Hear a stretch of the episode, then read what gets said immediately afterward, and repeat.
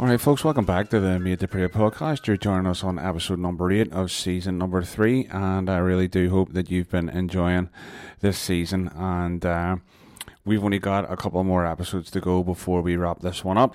Just want to say a word of thanks to everybody who has listened in to the previous episode with All Protestant Boys. We had a great response to that, and a lot of people saying that they really connected with that story, and there was a lot of emotion involved with it, and some of the stuff that they shared was quite emotional in terms of what the band have actually went through. So thank you everybody for checking that particular episode out. Today we are joined by Jackie Thompson, and Jackie Thompson is a member of the Donegady Faith and Drum Club, and Jackie was also one of the guys behind the formation of the Ballyhalbert Followers of Rangers, who you'll have heard Andy McAdam talking about in regards to being an influence on the Black Skull in the early days. And Jackie and me had a conversation quite a few weeks ago now, and lots of great stories, and a really nice bloke to connect with, and really looking forward to sharing this episode with you. So I'll be back a wee bit later on as usual, just to give you some updates and links to the book and everything else. So until then, sit back, relax, and enjoy the conversation with Jackie. Listen, Jackie, you're very welcome on the podcast. Great to have you on, and appreciate you taking the time out to speak with us. Thanks very much for your invite. As I say, I'm a recent convert to you. But how do I say it? I knew absolutely nothing about it. And it was a boy, Eddie Tourney, tell me about it. And I tuned into the Black Scullion. That was the first tune that I tuned into. Right. And I just goes, that is a band's guide to the backbone. And as I say, I texted the boys, I says, here, log on to this here. This is what being a bandsman's all about. So that was me. I want to say I'm hooked. I listened to the Pride of the Mail, and then a couple of your book readings, and I'm in the middle of listening to Garth Mulvaney, the book writer. Garth Mulvaney, is it called, the book writer there? Yeah, that's right. Yeah, I'm listening. I'm half road through that in there. So, catching up. No worries. Well, no, I appreciate that. No, whatever way people get listening into it, happy days. I mean, and there's something. I like to think that there's something in there for everybody. You know, there's a wee story for everyone.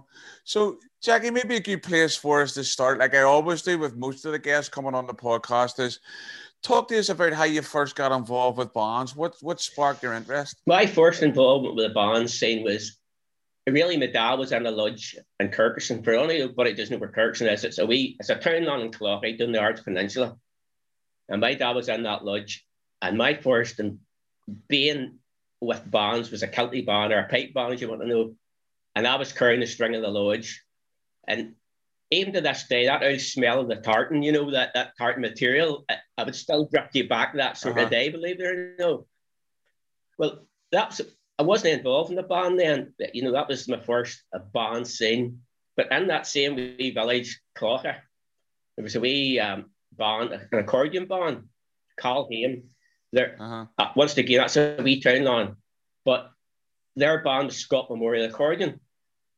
And I was about maybe 10. And I joined that accordion band, button keyed, because doing our way at that time at the Ards Peninsula, every village was an accordion. Flutes was unknown. When I say flutes was unknown, Ballywalter had what we would class a music band, still had this there, or melodies, you want to class them. But every village was accordion, the whole way up from Portaferry, the whole way through. So I joined that band, I say, but maybe 10, and I was in that band for a good 8 or 9 years. It was just a straightforward accordion band, button key. And that was my first involvement of getting into bands. And then out of bands for a couple of years, still went to parades and all, like, it was no problem. But then the band, Ballyhalbert, our Followers of Rangers, that I'm really here to talk about.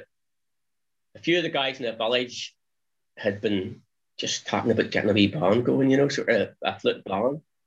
And that was flutes, that was unknown, that, you know, that we were sure everybody's accordions, where are you going to flute player? And you're talking about a village like 300 folk maximum lived in Ballyhalbert, you know, and the start of band was a big step, but that was my first sort of movements in the band scene. Cool. And then if you roll back a wee bit just for the accordion band, do you remember what it was like going down to first practice and learning how to play and all? What was that experience like for you? The first sort of experience was a very cool old hall. It was just an old orange hall, outside toilet. Right. You know, the bits that stick to it was absolutely Baltic. It was freezing, you know, and you were sitting in an electric fire, trying to learn accordion tunes, you know. That was the scene, uh-huh. and that's the bit that sticks with you. But you still enjoyed it, you know. You got it here. There's a wee tune, and you're talking to him. You played on it, tooted away on it. The accordion was never, I wouldn't say it's a hard instrument to learn. It was, if you stuck at it, you could learn to tune on it, no problem. You know, that was that. But that was my, uh-huh. you know, that's the memory at 16. You just go into a dark, cold hole. That sounds bad, like. Right. But, you know, uh-huh. that would have put lots of guys away. And I was jumping on the bus to go to Cloughey. Say, Ballyhalbert to Cloughey was about 6 miles away. You were jumping about, and then the band captain would have brought you back home. But within that band, what kept me at it, I had 4 cousins in it, and right. so there was a sort of it wasn't a family connection, but we were all in the band together, sort of thing in a sense, and that's. But my first 12th of the accordion band, I really know. I couldn't say I remember it, but I just right. can't remember. I know. I remember where we walked to, you know, Calhoun was away, it's in the centre of Cloughey, but we actually walked to a place called Ratala, and that's about, I'm sure, 2 miles, you walk to this place, Ratala, and that's where that was the whole length of the village, you know, and it was, so that was the sort of first parades. And do you remember what your actual first parade was? I mean, in terms of, how long did it take you from picking up an accordion, learning to play it, to you're out walking with the band? Well, like everything else, it depends what time you join the accordion band at, you know. I found the accordion band at that stage when the time get you in the road as quick as possible, even though you were just maybe a couple of tunes in below your belt, but at least you were learning who to march and you were filling the wee space. It was a wee small accordion band, maximum maybe 14 to 16 accordions was the best of the time. So if another space was getting filled with somebody and a wee accordion on them, that was dead on, you know, it filled the space. But you're going to pick up a tune and accordion within inside a couple of weeks from joining the band and here, Fight the Good Fight. It was the first time I remember playing that. That was the first wee tune you got, Fight the Good Fight. It was the wee hymn. Right. You took that and you kept playing it.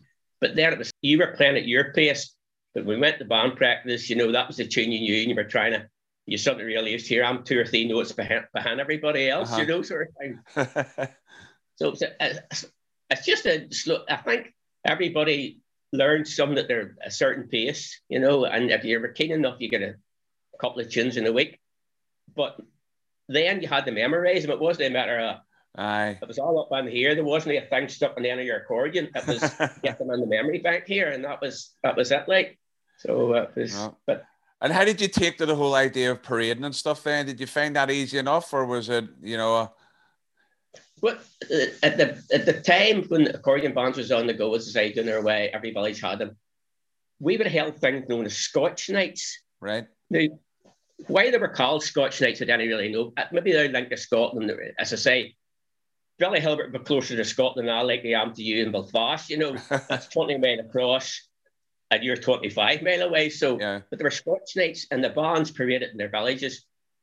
And what they did then was they would maybe went to a field. And you would marched in the field, did counter marching, stopped in the middle of the field, and then a judge would have went up and down the ranks. Right. And he would have marked you here, your tie's no straight, or your shoes need polished, or your. And at the end of the night, you would have got a form saying, here you had 63 points, and this is here where you lot yourselves doing. You had this X, Y, and Z. All right, okay.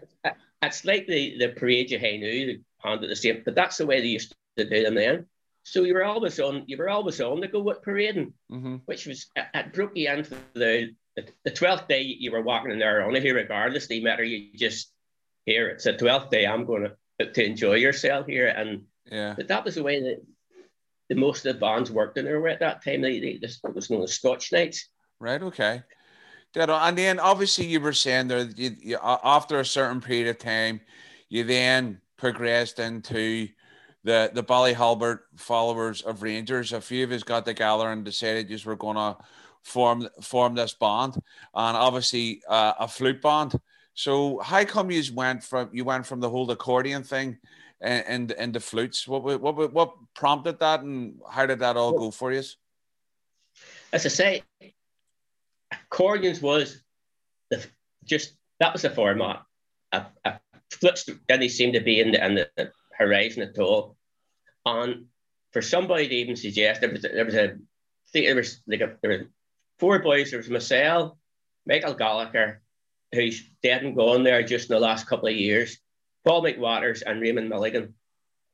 And we got the first flute and we said, listen, let's start a flute band. And there wasn't the only us could play a flute. We knew absolutely nothing about flutes. Right. You know, we'd seen bands with flute bands. The accordion band we had in Ballyhalbert was just at its end of its era, and they were a good accordion band too. That whipped their intermediate championships and things like that there. And that was in 1977. And on the August meeting at our lodge, I asked for the use of the Orange Hall for we're thinking about the use of the hall for a flute band. Now, it wasn't, there was lots of men, I go for it, but there's other members who said, here, are you sure you had a decent band here? The accordion band's still going. But the accordion band was at its stage, it was just starting to fade away. Right, okay. So we got the use of the hall, formed the band in 1977. We got the ward room, the villages, the main secondary school happened to be in Ballyhalbert, even though, as I say, we had only a population of about 300 folk, and out of that, like, in maybe about 14 or 15 fellas, that would form the band.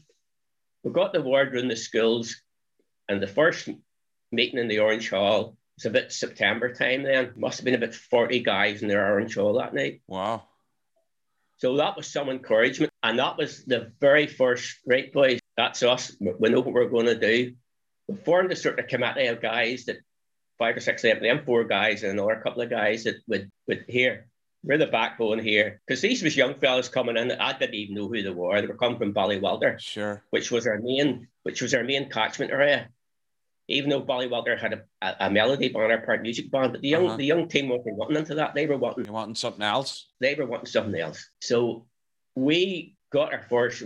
Went into the Essie. No Essie's. Well, you had no Essie's in Nerds Road. Yeah. I think it was Mary. Was it Mary the Caldow woman on it? There was Mary and I think her ma and the Essie shop. And we got our first sort of 5 flutes or 6 flutes that are there, and boys just threw the money in to buy their own flutes, and that was their first lot of flutes.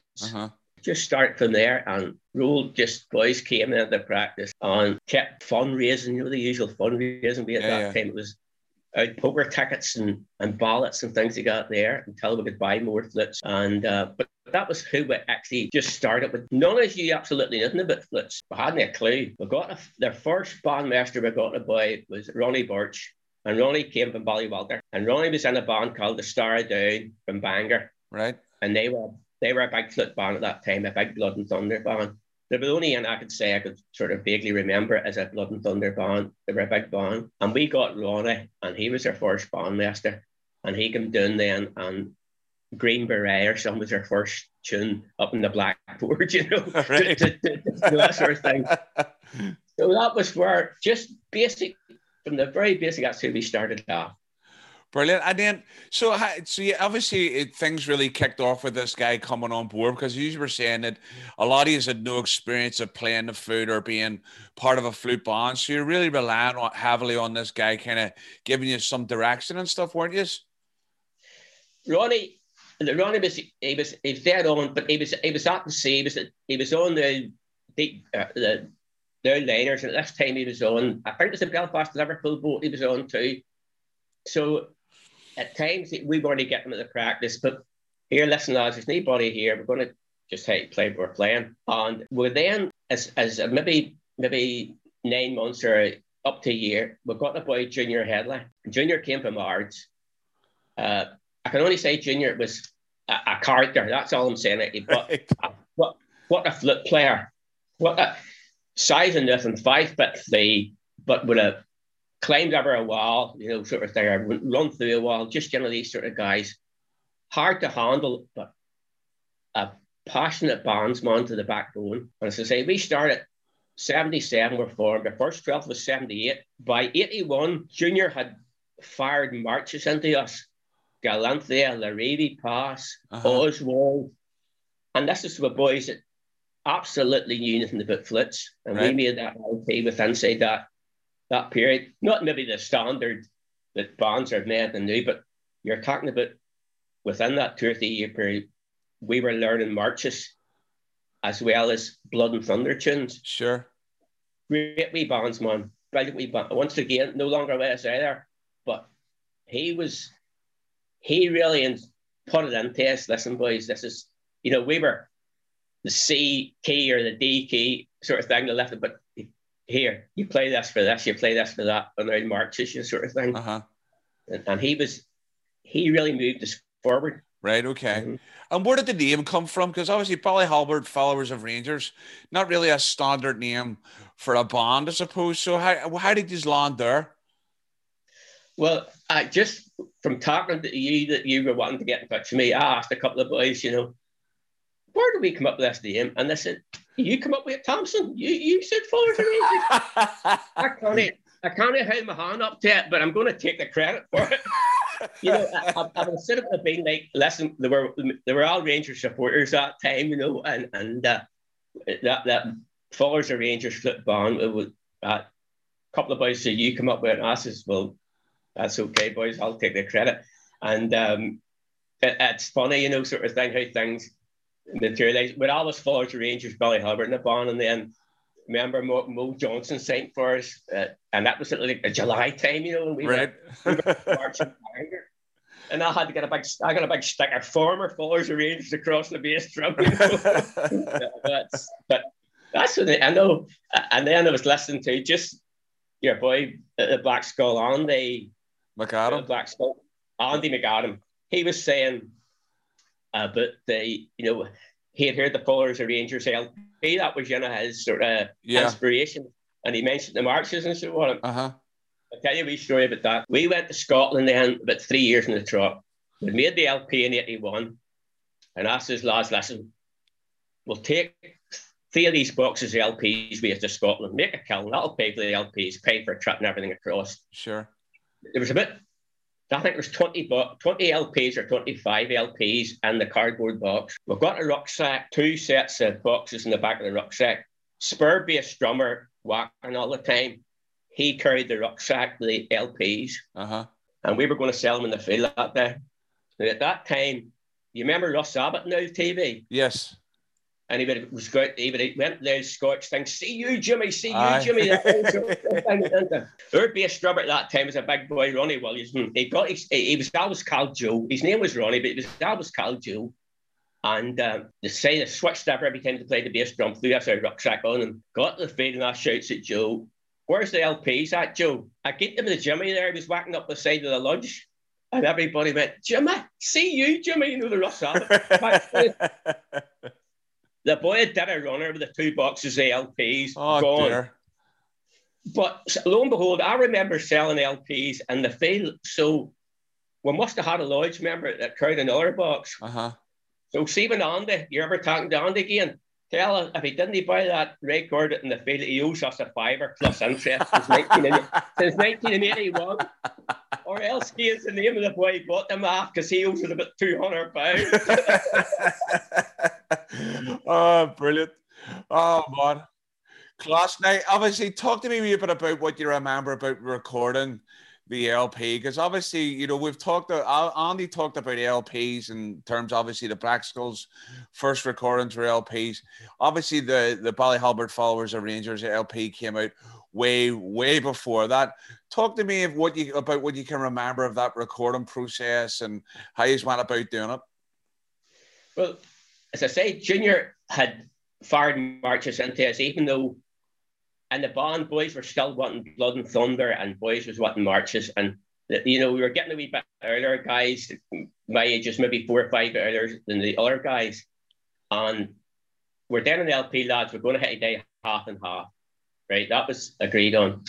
So we, up at the Hawk, as a matter of fact, this is where we recorded. And the place was, it was Homestead Studios. And we went up there, and to my mind, it was like a, would you know what a big deep litter hen house is? The big hen house, the sort of thing, the big, but that was like a quarter size cut in half. And then there was a big glass window where other boys would have slept. Now, we didn't take our full band. We only took about two side drummers and a bass drummer, and then about a dozen flitters. And because at the time, there was, the marches were, needless to say, are always hard to learn in the order of Blood and Thunder. Yeah. But there was never theatre practice. There was never only this idea here, we're making an LP, lads, right? Let's play that tune. Let's play that tune again. Let's play. We just talking our way. But didn't he say we're going to have to keep at this and keep at it? We just played the tunes and here, well, if we got that wee bit in the march wrong here, just play that again, lads. But there wasn't any sort of pressure on us. Yeah. So, yeah, Hawkle and Homestead Studios was the guy. Did the full recording, put us in a bit, and then the drummers were all together. But needless to say, the audio stuff must have been great in them days. So we listened to a couple of recordings that we'd done, and it was, the drums was far too loud. They were just above the flutes and everything else. So he decided then he would fire the drummers, the bass drum and the other side drums out into this other wee outhouse where they could look in, a big glass window, and see us. And we just figure, hit the rolls and the drums, because they're all 5 feet rolls, I think, in their LP. It's that long since I heard of it. It is, aye. Hit the drums, and then we just come in, and we just did a recording. There was there was a wee couple, you can hear a few out high notes, like in some of the, like, Shores of Tripoli and things like that. They were the ends that were just, the microphone was able to pick up here, somebody's playing a wrong note here, sort of thing. But that was our recording. There was no pressure on it, and just played away at it, and it was, at that time, as you say, there was very few LPs on the go. I think the only it was a cassette I had, and it was Milrow Loyalists from Tubermore. Yeah.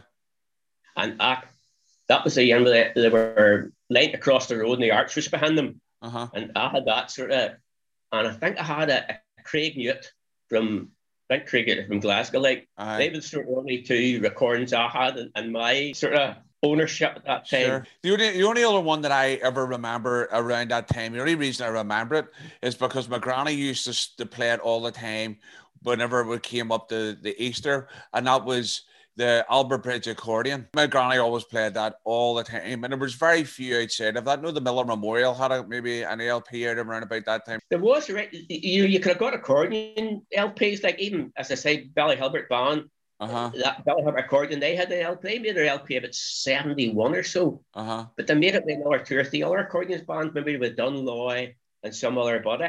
You know, they had the LP at that time as well. But were you surprised when Andy referenced the Ballyhalbert Followers of Rangers? Because I have to say, whenever Eddie Tourney obviously sourced a copy of the LP recently, and he sent me a wee digital copy of it.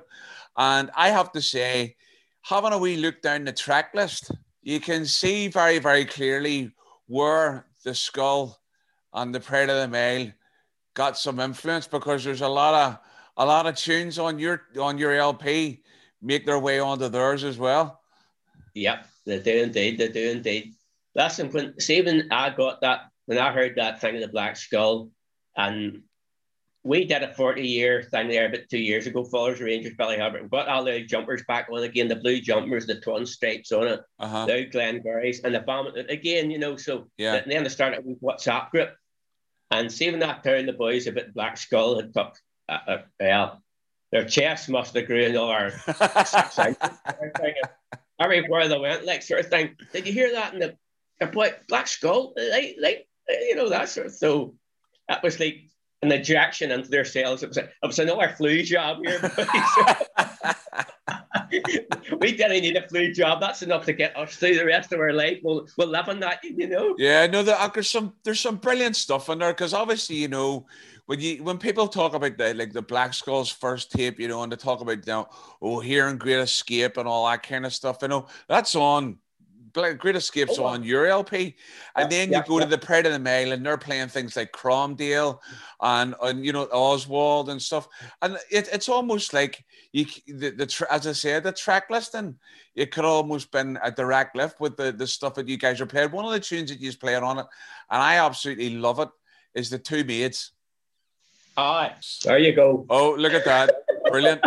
Love it. That's it. The Two Maids and the Bluebell and the Road to the Ends. You play that Road to the Ends there in the introduction all the time. Yeah, that's right.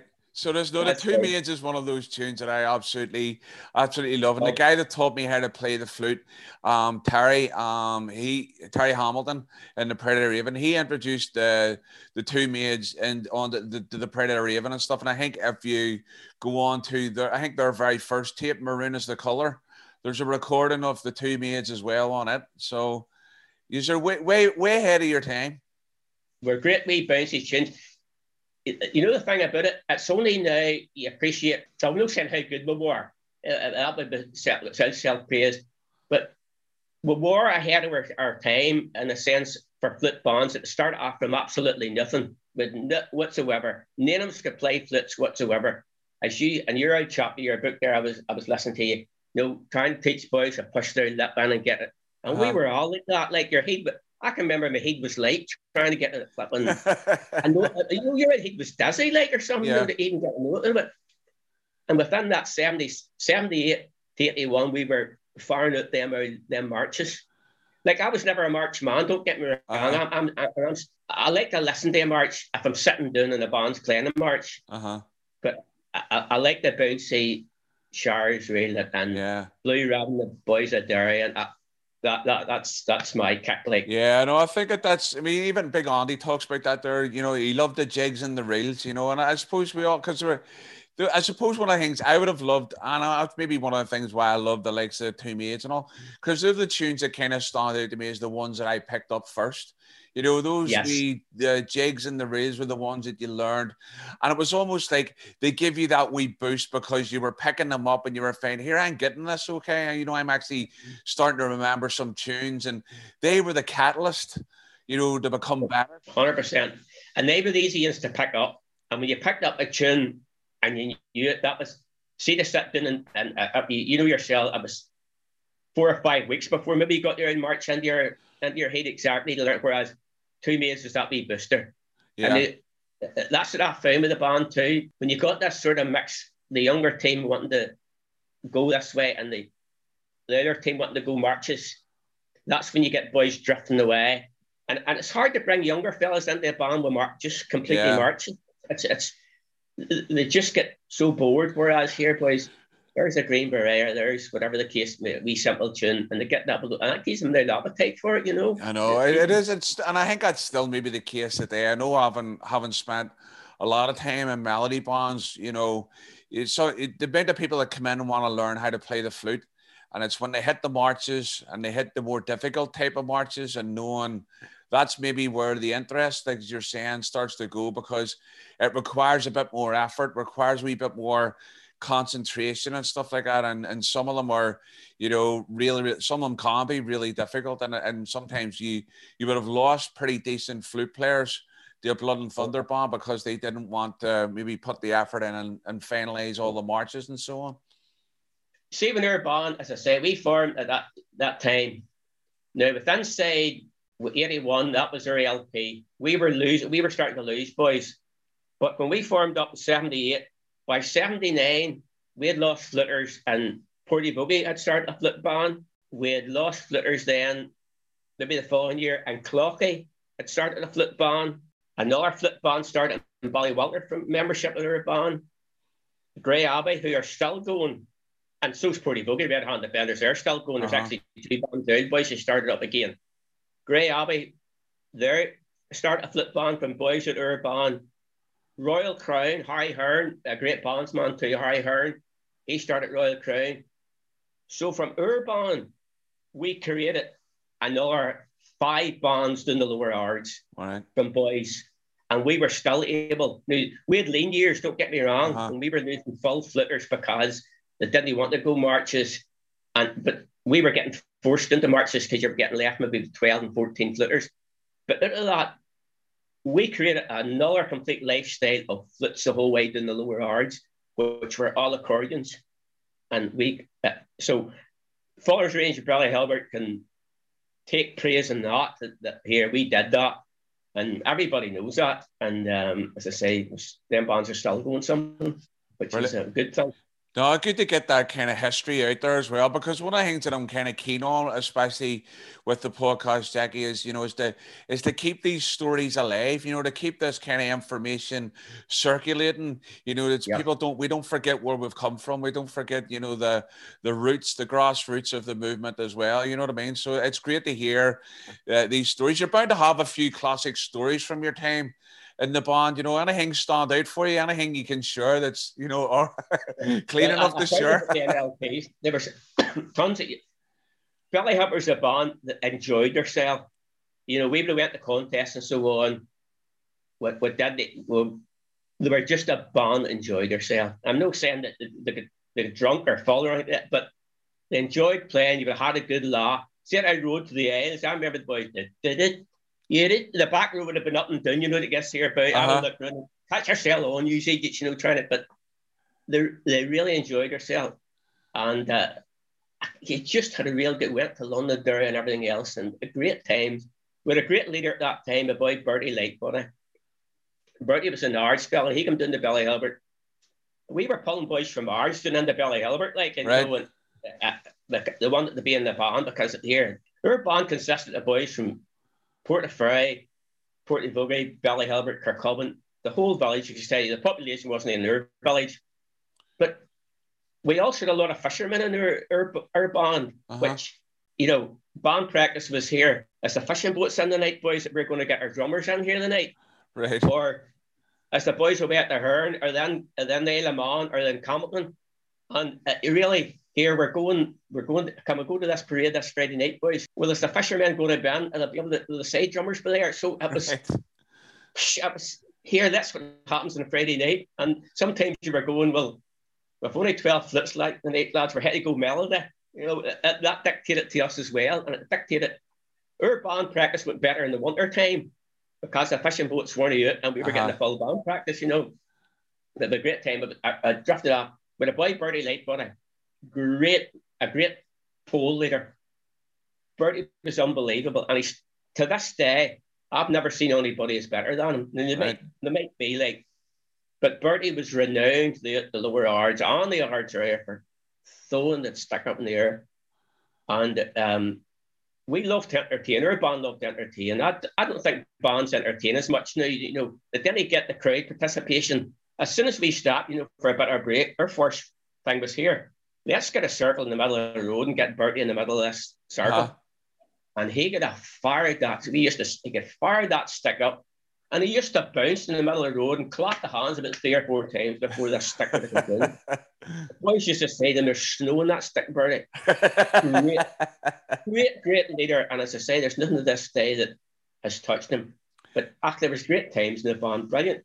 Yeah, no, I think you're right. There's an element of, you know, the bands entertaining people, you know, that it's obviously there's still an element of that, but I think, you know, I can recall, you know, back in the day, even watching the likes of the Gertrude Star, and the Gertrude are amazing bands still today, but, you know, like jamming on the band pole, really kind of, you know, doing innovative things. I remember watching him doing that front flip thing and all that kind of stuff. He really went out, and Alexa Skilly went out with the SPB and stuff as well.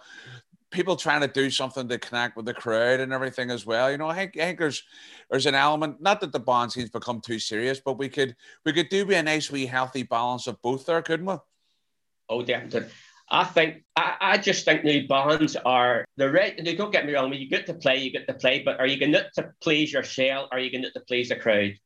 I think more so melody bands and even Blood and Thunder bands now. That's straight die, straight as a face. They didn't even recognise anybody in the street. Mm-hmm. Where, you know, and that's maybe me being ruthless saying that. I remember the last parade up way up in London Derry. I was there about 3 years ago, and I started to see the folk drift away. They just flip on, flip on, flip on, flip on, flip on, and it was nothing. It was just there was nothing that was like in the crowd and the bands. And Whereas it used to be like White Rock are, you know, the bands that still entertain folk. You could, the folk actually listen to hear that big sound of that big bass drum of White Rock. Yeah. 3 or 4 bands back, you can hear it, boom, boom. Mm-hmm. And when they get by, you can see the smile in the folks' faces. Now, I'm no being criticising melody bands, but a melody band can go by you and it's maybe now that means nothing. It's children's love, but it means absolutely nothing to that crowd of folk. One out of maybe 50 folk will say that's children's love that band's playing. Yeah. But if you go by we sash, no surrender, but they know it. Yeah. So I think we're lacking that wee bit of pulling the crowd back to us. Yeah. You're pulling that crowd back into us, you know.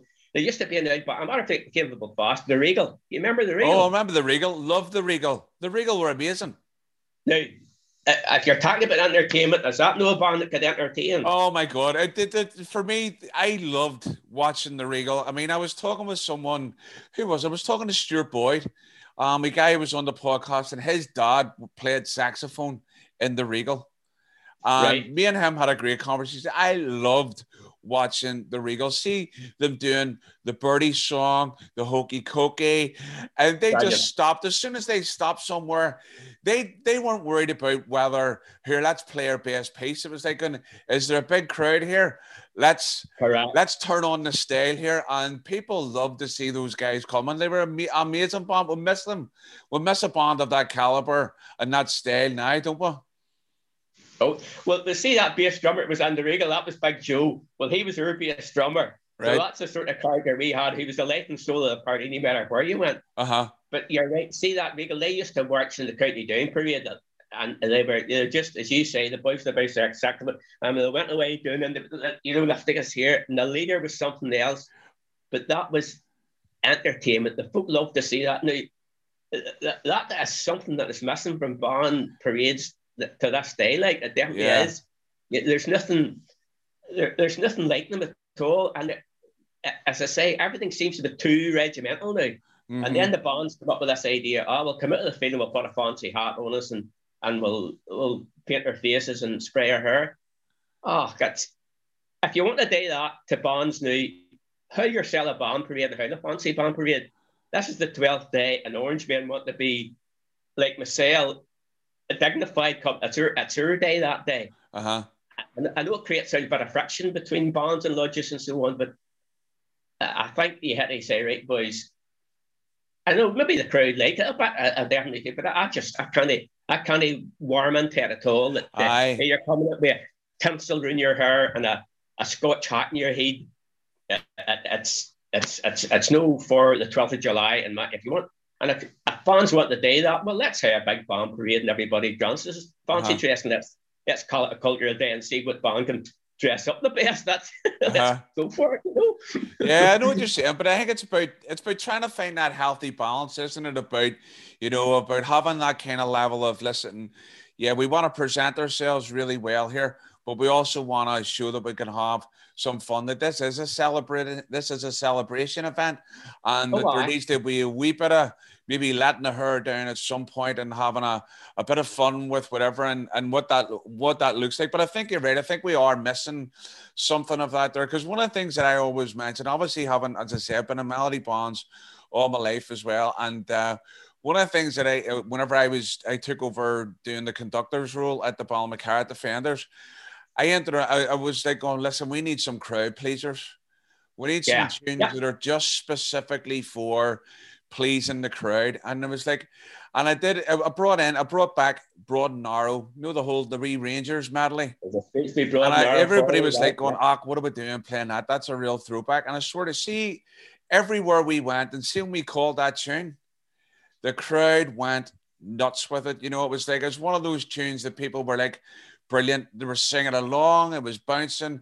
And we introduced a few more of those type of tunes purely because that's what people want to hear, that stuff. That's what folk want to hear on the 12th day. It's something that they can associate with the band and go home that night and say, listen, did you hear the Ballymacarra playing that the Streets Were Broad and Narrow? We're friggin' brilliant at it. Ballymacarra's a top-class band. Uh-huh. But if they were going by you playing Children's Love, and as I say, or Oswald, whatever the case may be, that's a good band. But that's all. That's the comment you'll get. Yeah. Like I used to watch the folk in the middle of the street, and as I say, wee Bertie was their leader. Once he fired that in the thing in the street, see the time the row of footers went by, the folk was like, "Did you see your man there? Did you see the hand that went up? You could nearly liberate him." They were still then looking away to see if he was still burned up in the air. Exactly. We're losing that. We're losing that contact. I know, because even I was talking about with Scott from the Pride of the Mail, and he talked about Muirsey, and Muirsey being about one of those guys, and his trick was throwing the bomb pull over a bridge, you know, whenever he did it, and catching it on the other side and stuff, you know, we tricks and things like that there, you know, that really people remember and stands out. Well, that's it. But then there are health and safety issues come into everything nowadays. And, you get the orders out, listen, you're not allowed to swing the pole, and you're not allowed to do this here. And well, that's the other things that said. There's definitely a strict boys from throwing their leader stick up. So just fall on top of somebody, it's a brave owl thumping the back of the head, as the man says. I suppose. So talk, what happened to the Followers of Rangers? Obviously, sadly, no longer with us today. I know you were talking about you've made a wee bit of a comeback for a season or so, but what happened to you? Oh, well, always been Followers of Rangers. The name changed a bit, but it's always been Followers of Rangers, you know, Ballyhalbert.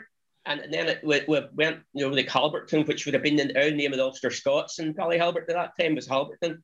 But we're always Followers of Rangers. Followers of Rangers really just ended when we did our 40th. And when I said ended, it didn't end. It was the steel band members. I came off at the very beginning with a boy, Ronnie Burch. Ronnie was our first bandmaster. Now, we changed the name of the band to the John Burch Memorial. Still Ballyhalbert, but it was all the Followers of Rangers guys still in the band. John Burch, he was murdered in, let me get it right now, 1990. I think it was April 1990. I know it's 1993. They murdered four of them outside Downpatrick, blew up. And John was a drummer in our band, and as I say, Ronnie, their first bandmaster, was our first teacher.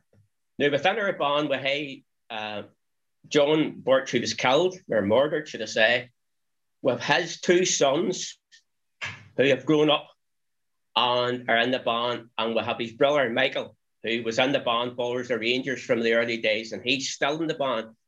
So the band is now called In Memory of John Burch Memorial, Ballyhalbert.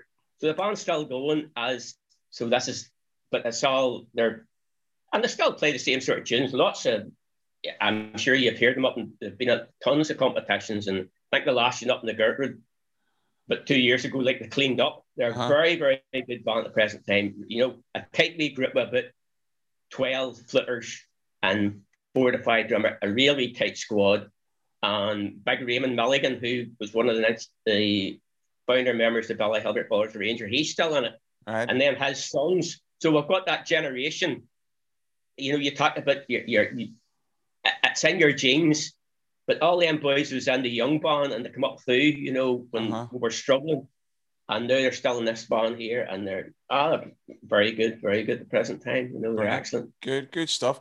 So in terms of the positives that being a member of a band has brought to your life, what would you say they are? Well, our band, I say, brought more positive to community. As I stood there a while back, we formed another 5 or 6 bands down the lower Ards. Now, the number of guys that we put through our ranks and the number of young fellas that joint bonds and didn't go into other situations. Don't get me wrong, there's a few guys were drug pulled into the trouble like everybody else. But you didn't really appreciate how many folk we kept off the streets, because there was nothing else. You know, you're Ballyhalbert, the most easterly point in the flipping the whole of Ireland, and to come to a band practice on a winter's night into a big orange hall, and it's a cold fire. And I may tell you, the time you went home, you were still founder, you know what I mean? You're still freezing. So, you know, these boys were willing to do that. And then I was taking them 2 carloads home, down to Ballywalter, wherever the case may be, because there was never, the bus service was rubbish. You know, you either got a bus at your home at 8 o'clock, or you didn't get a bus at all. So we put a lot into the community. You didn't realise that at that time. Now, the community supported us 100%. You know, as I say, the fundraising was poker tickets, ballots, cake sales, because it's all right, maybe lots of the boys in the towns, it was their clubs, if you went to the clubs, and that was their band place. But we had to keep just money all the time. Same with buses. A bus from Belfast, maybe to Carrick, would have been £40 to hire. We were coming from Ballyhalbert. It was £40 before they'd even put their foot in Ballyhalbert to get to a parade. Like. And you were talking to lots of guys who were still at school. So there was other guys throwing the money in to cover these, but we brought their, you know, we brought their ma. Like, I used to talk to their ma's and things like that when they get these cakes for sale and tins they got there.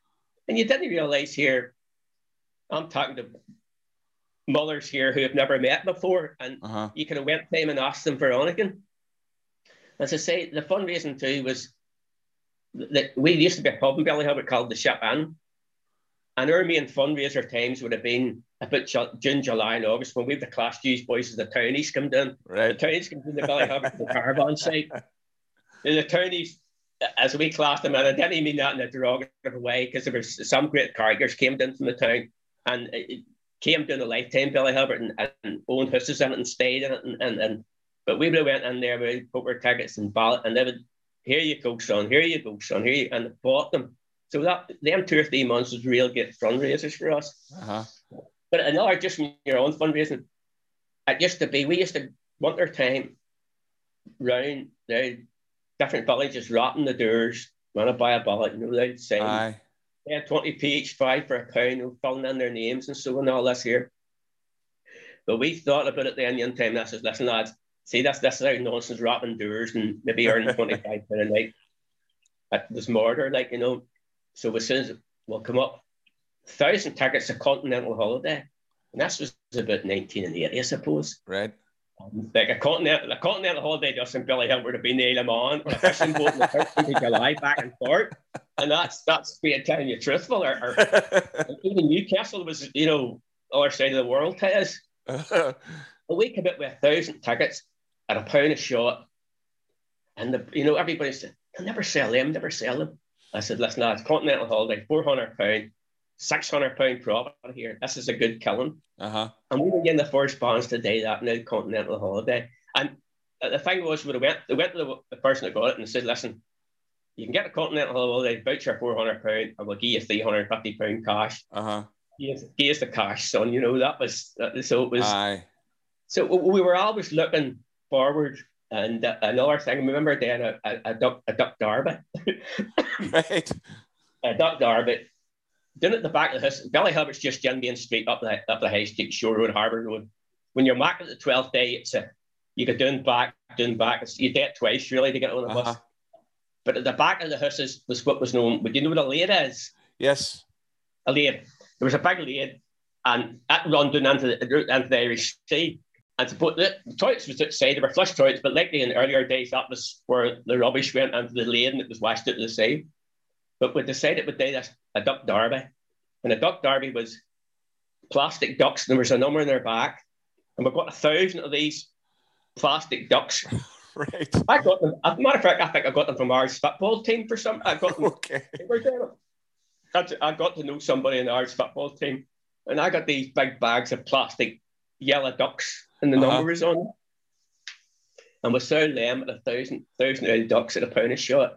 Big fundraiser. But the lead wasn't running well that night. You know, right. The lead, that was relying on the fields taking the water out of the thing. I had to get up there and big hose, a garden hose, just to make the flow of the ducks get in the flipping.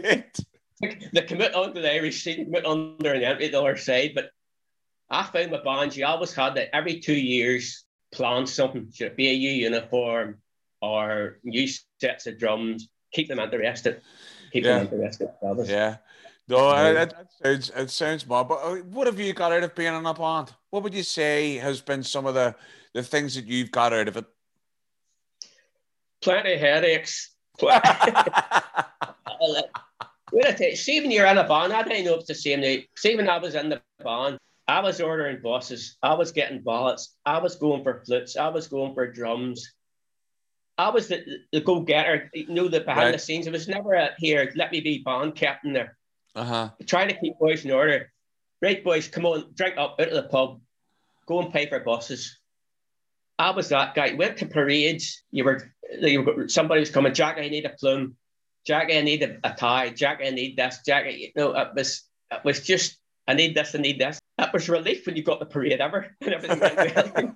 I mean, like it, but out of it, like I enjoyed every minute of it. Uh-huh. I enjoyed every minute I was in bands. Like as I say, I used to lunchtime, my lunch, nip away ever to see where the drums was at, or maybe chase other flutes we needed for the night, or nip off from my work and at lunchtime. You had to pay Ulster bus up front for your bus, and all.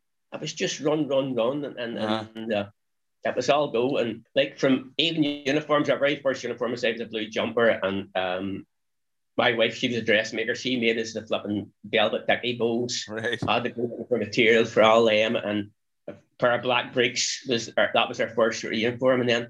When we're getting uniforms, and was running to Windsor Taylor, and I was always on the go. A band wasn't even doing the band practice on a Tuesday night. Uh-huh. 5 nights a week, you were doing something about an old band. You know? One, he changed it to the world. Uh-huh. What you do miss about it is you never see a parade. I don't know if it's the same. You feel the same, but when you're in a band, you never see a parade. Right. You never. You know, you walk into a field and you're lucky, maybe you see another 5 or 6 bands coming in after you. The only time I would see a parade is when it's Black Saturday. Right, okay. We would either have been at the front or at the very rear of the parade, and that's so long. If you're at the front, then you're going to see another follower of bands coming in from all over the place, from county down, or vice versa. If you're the last at the field, you could stand and watch them. Sure. But the 12th day in that, you were just into the field and... That was you maybe got a glimpse of another couple of bands, you know, but yeah, great times, you know. I know. Seeing the 80s, I think the bands but the 81, 82, 83, there were some great bands going there. Oh, completely. See that.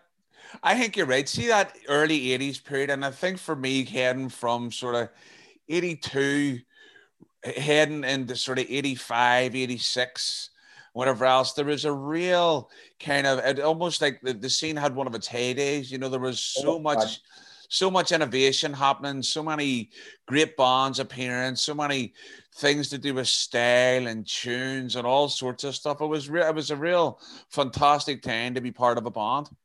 Well, see them. There was bands then, you know, when Portaferry and Armagh, True Blues, and there was all big bands, you know.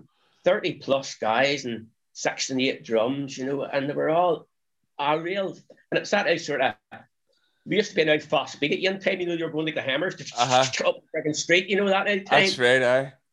But there was great bands at that time, you know, really. Oh, definitely. I remember whenever we were heading to Scotland, and I remember the first time that I came across the Netherton Road. Now, they obviously changed a bit now, but the Netherton back then played really fast. It was like marching behind the Gurkhas.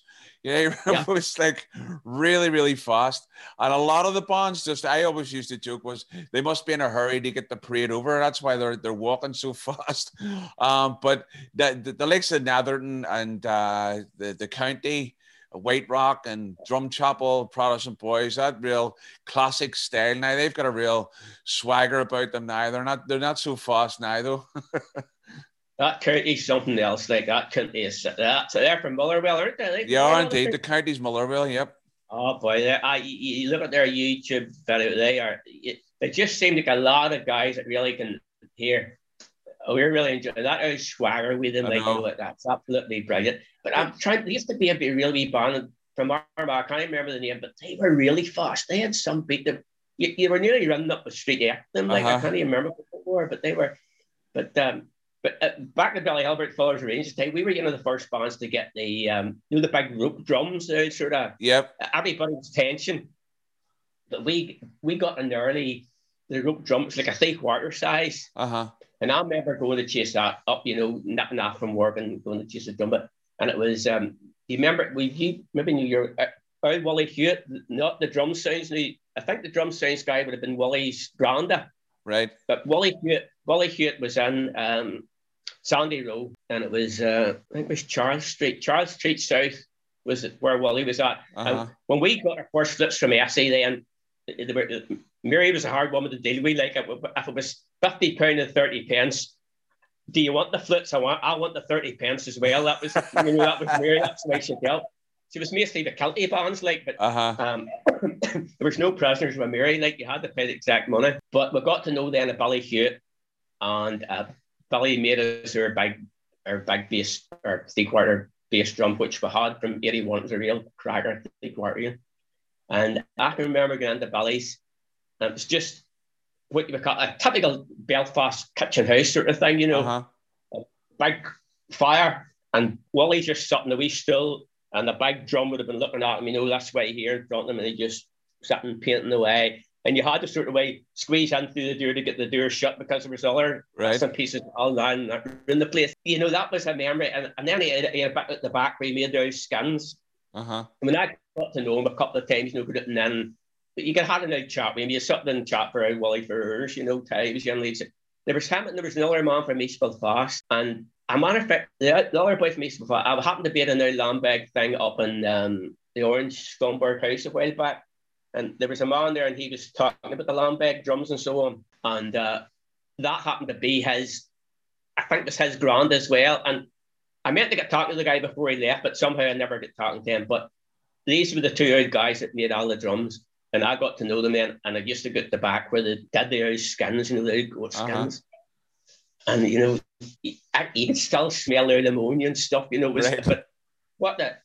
And you just go to yourself, this is who these men have kept their tradition of drums going, you know, throughout the years. And that tradition, I don't know, but still boys make Lambeg drums, don't get me wrong, but we never moved on. I will get enough there. I mean, I say, you know, came to band uniforms. There was a couple of boys, Marcus Taylor and Windsor Taylor, and did uniforms, but came to flutes, you had to get them shipped down from across the water, even though, somebody got the mix into a partner. I had to get them shipped down across the water. Came to getting your Burries or your Glengarries, had to be shipped down across the water. Side drums, same again, premier drums, everything came across the shop. Like, bands have been here for years. You think by this stage we would have had places that made drums, or would have brought apprentices along to make flutes and make Lambeg drums. I think, remember getting the Adante drums, they come into play. You remember the Adantes? They were making pipe bands, used them. And Dante's still a big player today, obviously, with the more bands heading towards the high tension drums and stuff like that there. And obviously, and Dante's one of the bakes there, along with the primary high tensions and the pearls, you know, are all used a good bit today, you know. But I mean, we've got something in regards to the flute makers here. Obviously, you've got Miller Wicks, you know, down in Kilkeel. I mean, they're making, you know, some great instruments down there. But I think you're right. I mean, we maybe haven't had the same amount of people making instruments, given the fact that there's such a high level of the tradition here. Although I know one of the things that we are going to talk about, obviously, is in terms of what the role bands play in your life today. And you're involved in a fife and drum club, aren't you? And down in Donegady direction. Yeah. And I know is there a guy that makes fifes and stuff down in the Donegady direction? There is. There's Angus Fifes. That's where we got our fifes off. As I say, I'm out of the band scene now, but a good 12 year, maybe even more. But still go down band parades, don't get me wrong. Still involved in the royal orders. And, you know, you just... But I think there's a stage... I knew there was a stage in my life in bands that here's a younger generation, and I'm an old guy now. And I left when the band had got a brand new uniform, and the band was going well. Right. I knew I wasn't going to be in that uniform. I didn't even get measured for that new uniform. I says, no. By the time I got that uniform in a year and a half's time, I know as a younger team, sure, they get the reins and go for it. You know what I mean? So I think there is a time that bandsmen should say to themselves, now, I don't know what age of group you had in the Raven, the Seaman can buy or Ballymacart, but there's a younger team missing. There's a younger team no coming along with us somehow or other at the present time. See, when you get boys that are 40 and 50 years of age playing cymbals and things like that there, that comes with the territory of melody bands. But that was the stepping stone for wee lads to get that wee seat inside them, I always thought, or the triangle or some, get them on the street, give them that wee incentive to get it, you know, and I think the flute band's time, I was saying to you a wee hint at you earlier there, I think most of the bands in Belfast, other areas, were associated with clubs, or with maybe used pubs upstairs or something like that. whereas our country boys was all been Orange Halls, you know. So I think there's this still a feeling with some parents, would I let my daughter go to a pub at 12 years of age to learn a flute? No, they'll let their daughters go to a pipe band because that pipe band's got a different image. Sure. Unless we get that image change.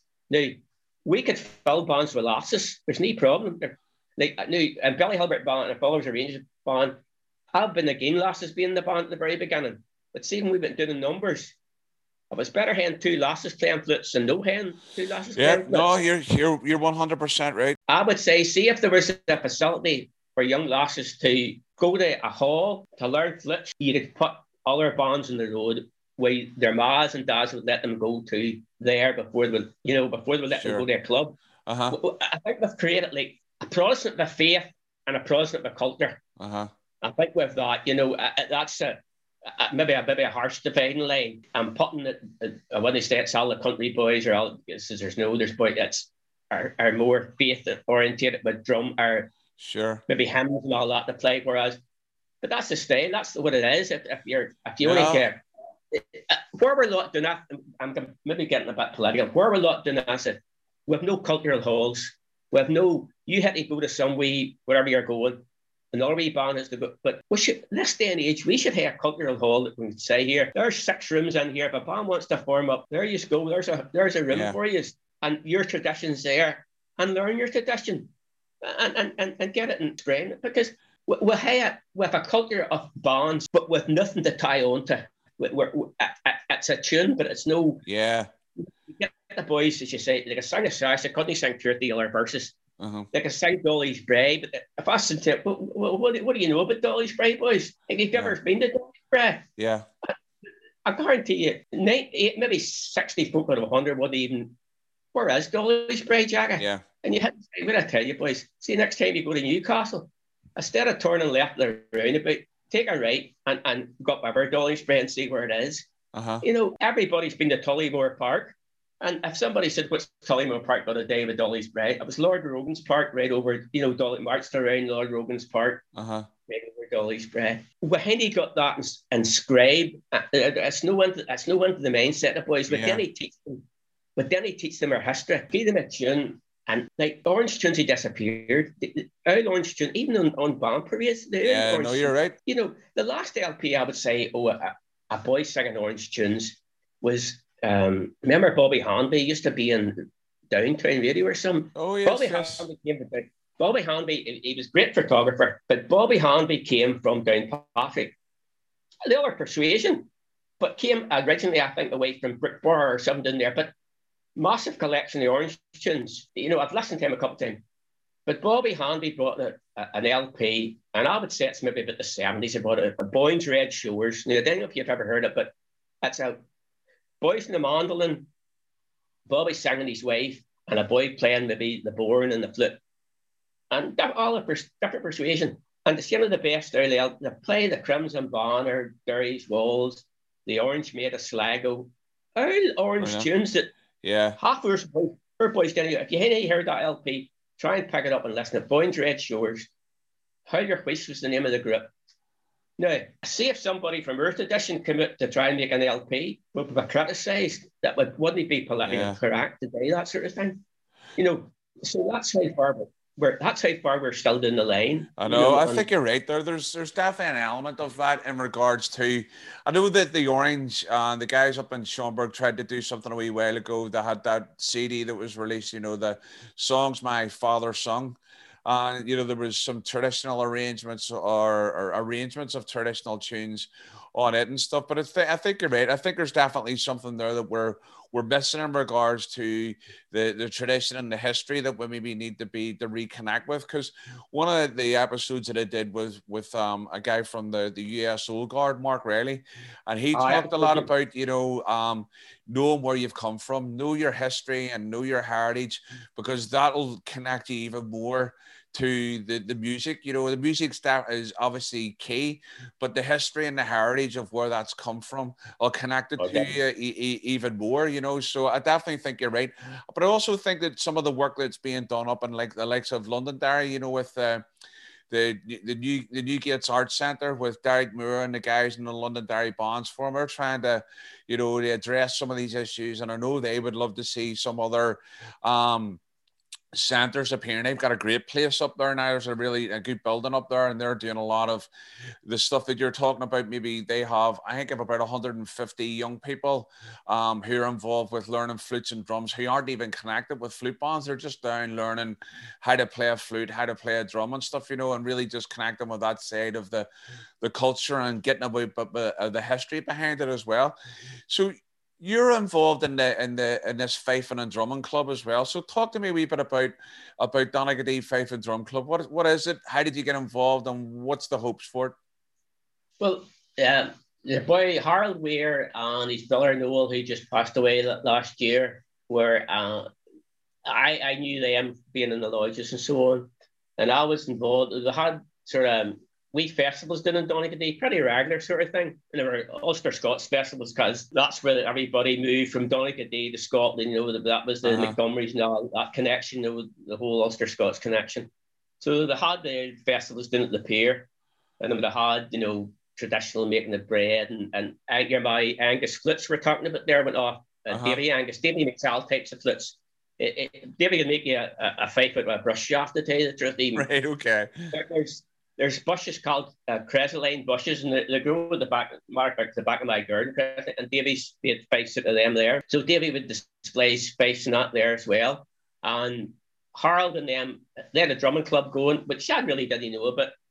And lambegs were the last thing in my head. Like when I was lambegging the field, like I was away 20 feet away. But there's boys eating sleep lambegs, don't get me wrong. Yeah. And so I said, this is another tradition that these boys is trying to keep going. And then two or three wee young lads in it, wee three-quarter lambeg drum made up and everything, and they were absolutely brilliant. And being in that, they were also in the junior lodge. And as years went on, they moved up the ranks. So that was the sort of stepping stone as well. But they could have beat the lambeg like brilliant. So I says, well, I just says, all right, listen, I'll maybe come down to you someday. All right, come on ahead. But I went down to Harold, and the wee lads were brilliant fifers today. They were, just do the brains of you like. Now, our fife's a different couple of notes there, the E note and the F note, depending on the sort of fife you get. You can get the C sharp bite, and you can get the D fife. But unless you're playing a lambeg drum, they're wicked unless it's a low end. So I just got involved with that there. I knew, hey, 1, 2, but 7 fifers on with the big long deep drums, the big John Burch, the sort of regimental drums that you've got there, marching the war sort of thing. With 2 of them, and we had a big lambeg. We've been to lots of wee festivals, folk invite us to DUP dinners, and we play, and I would do a bit of tapping on it, and the bit I would tap was just here's a tune, boys, and before we would play the tune, I would give them the history of the tune. I would tell them, here, that's what it's about. And Lolly Bolero, whatever the case, this is where it came from. Or Hunter Pipers, telling the history of the Hunter Pipers, so that the folk know, here, that's the history of the tune. And likely someone I've never heard the history of the tune before. So my bit is here, play the tune and let them know what it's about. And you're putting it into folk to hear, well, I know what that tune is. Next time I hear that, I'll know what it's about, sort of thing. And Highland Cathedral, and everybody knows Highland Cathedral, and a Scottish tune, and you tell them here, I think Highland was a German composer and all this here, it was built for the good old history of the tune. But it's keeping a tradition alive that is going, a drum that'll disappear from this. There's lots of drums, I think, in the Armagh and Portadown, and the Boys Say drumming competitions, Market Hill, a big competition there in July. Yeah. After 60 drums, whatever the case may be, goes to it. But we have only Donegady, Ballyhalbert, and there's a couple of drums in Newton Ards. Now, you see in every Orange Hall down the lower Ards, I would say there's a lambeg drum, either up in the loft or up in the rafter somewhere, a big lambeg drum. But that was all I had. See, to lose something to that belongs to us so much, you can't. So that is that's what's kept me there. Right. Keep this tradition alive, boy. Let's get this in the street. It wasn't that put a faith with a lambeg drum that clicked in with me before the lambeg drum was, as I said, I was away 20 feet a bit of the road to hear me ears. But what I also learned was, we went to Scumberg House one time. It was a lambeg sort of workshop thing. And the top class lambeg players from, well, they were all invited up the game. Must have been about 20 odd guys there, and us a couple of boys from Donegady. And the thing I didn't know was state round competitions, they're their radsins, their 4-beat rolls, their 6-beat rolls that they keep hammering and smashing that, you know, it just may be. But see, when you put them up to playing with a fife, they were beating doggets. Right. They couldn't play their fife. So there's two, you had to be a long bag drummer and play along with a fife. That was a completely different radsin to them. We were playing the sash and the fife. They jigged. It was never going to time in with it. I didn't know that. When the boys said, listen, will somebody come up and play the drum, this boy plays the fife, nobody put their hand up at all, except for Big Harry Weir from Donegady, who knew he could do it, could play with it. Right. So that's something you learn about. But like, I think it's a thing that we have to keep that out of history going. But I think we feel in a sense that, as I say, I think Mahoney got places to see. That thing in Londonderry sounds very good. And it just shows you the hope it's going to go to that. And we need that. Like, what have we got in the Nerds Road, really, to do some Skegness Centre? And that's mostly traditional Irish stuff that you're going to... like. Yeah, I think you're right. I think there's room for maybe something there for cultural arts and stuff, you know, maybe... I know you've got the Ulster Scots Centre in the centre of the town and stuff now, but I mean, maybe something that's in the heart of a community that's heavily linked with bonds and a lot of bonds and trying to keep that connection with the cultures. Definitely maybe, you know, scope for that in regards to developing something. And it's definitely something I'm interested in looking into and how we might do that. And one of the things I'm thinking while I'm listening to you talk as well there, Jackie, and one of the things I was wondering is maybe doing a follow-up episode to this here and maybe doing some of the stuff that you're talking about, you know, picking out some of those tunes, getting a band to play them or getting, you know, copies of them and then doing some of the history of those tunes and turning that into a podcast episode. If you were up for doing that, I'd be up for, you know, definitely recording something like that. You know, I think that'd be brilliant. No, I think because we have some great old songs, you know, that had disappeared off the scene. Now, I wish we had somebody that would hear, I'm going to make an orange LP regardless of what a political director or the case may be. Now, there's plenty of songs we are bringing in words that aren't suitable to folk. Don't get me wrong. There's plenty of songs, but like, if you don't dread even saying his name. Let's take Rod Stewart when he gets out and sings that last thing. It was a grace, a complete song that was a bit, you know, a boy getting hung and shot, whatever the case may be, in 1916. Now, that boy could come to Belfast next week and there was Falla Hall to listen to him. Now, see if that was somebody from our tradition decided to bring out a song, something like that. They wouldn't even think about bringing it. We wouldn't hear anybody step forward enough to do it. Because, as I say, I put it in this, I know blaming schools, but schools hand folk an old recorder. They just give them an old recorder. Now, don't get me wrong, that's an instrument to some of them. But and you hear the boys regular saying, you'll get very few folk playing an old recorder when they're 40 or 50 years of age. Like, but if you give somebody a flute, in their younger days, they can play it and for the only time, you know what I mean? I think even an after school activity, I never got to try and get involved with that, to try and get youngsters here. You can come after school and learn a flute here. And then maybe they get to a certain age, they're comfortable enough that their mass is going to let them step in there. I do hear what you're saying, and it can be maybe an element in terms of how people look at it and so on, or what they might allow the young person to go to. But I think it's definitely, there is maybe something missing in terms of communities for bands to be able to engage with or have somewhere that would be more inviting for people to go and stuff, you know. So I think you're hitting on something that definitely needs to be addressed at some point, how it gets done, especially in this day and age where we can't even meet up together at the minute, you know. I suppose that's a bridge we can cross once we get back into the swing of maybe trying to even get some practices up and running. So talk to me about what's a typical night like at the Faith and Drumming Club? What kind of stuff do you get up to? Oh, we'll put the world to rights most nights after, you know, but I think sometimes when boys are a certain age, you can let the touch paper so easy, you know, you can just go, who played that note wrong? You know, how many times that you won't play an E, you know, because you're used to playing a flute and an E and a fife's different sort of thing. And But it's great outcrack. We play a few tunes, just no sort of, like load of tunes, just go over the sash and No Surrender, really jig time and them sort of thing. Lou Robb and the boys at Derry, wee Orange tunes and Mud Cabin, things they got there. And we just play through them.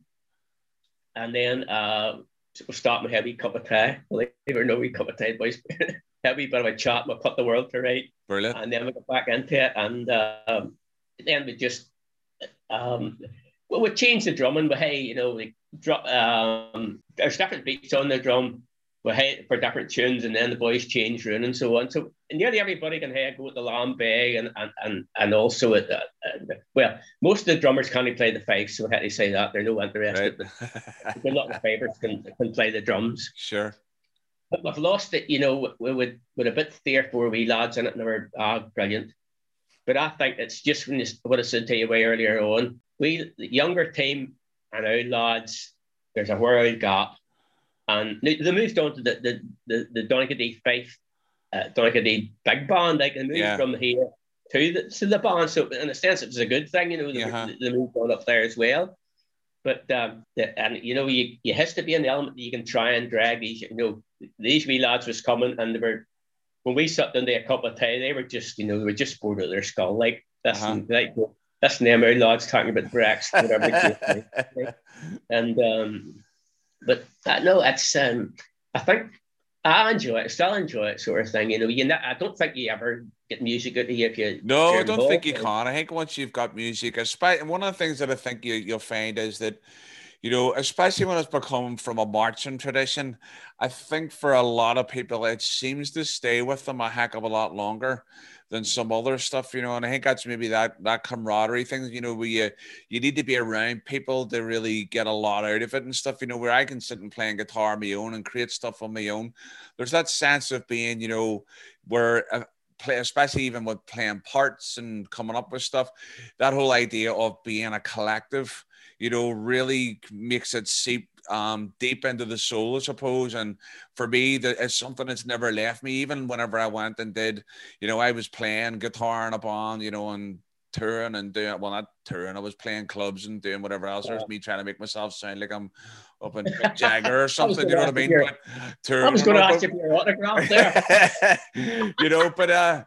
But I mean, and I love that. But the one thing that I've always been able to come back to is my flute, and regardless of whatever may have been going on in life, I was always able to come back to the flute and stuff. So say, for instance, lockdown was over and everything like that there, when would you guys meet? Is it once a month, once a week? Once a week. We were on once a week, then meeting once a week, and from 7 to about 9:30. And say we have a wee break in the middle of that, and it's good. Deep pressure on it. It's all bands. It's all boys that are at the bands. Eddie, as you know, Eddie's in Ballyhalbert Band, and so Eddie's in the Faith and Drum Club, and then there's wee boy Tucker. I'll call him Tucker. His real name's Tommy. He's just a bands man through and through. 100% bands from freaking nearly. As soon as he could get his nappies, he wanted to end their bands, right? And still bandsman, the head, he's in Portavogie, back to Portaferry Oil Boys. They start their band up again, he's back into it, but he's in the fight. So it's just about boy, and then as I say, Harold and them from Donegady and Big John Burch, they're originally from Donegady, so that's where we meet. We'll meet in Donegady Orange Hall. Brilliant. So it's one of those things that's never left you, and regardless of what, whether you're walking with a band or not, the traditions kind of cap itself with you. It's something you can't shake. It's part of your DNA, isn't it? Listen, the only cure is going to be the spade. That's what we would say. Oh dear. Brilliant. All right, well folks, I hope you enjoyed that conversation with Jackie there. I know I did.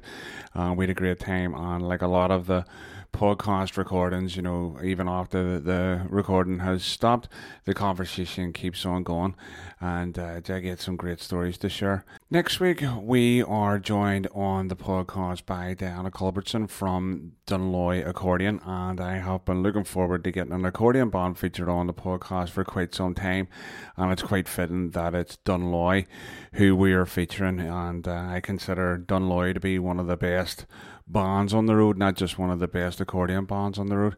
And Dan and me had a great conversation about 9 days ago or so, and just talking everything bands, and you know, really passionate person about bands, and I know you're going to enjoy that episode as well. We do have a couple of bonus episodes. I'm not 100% sure how I'm going to progress with some of those.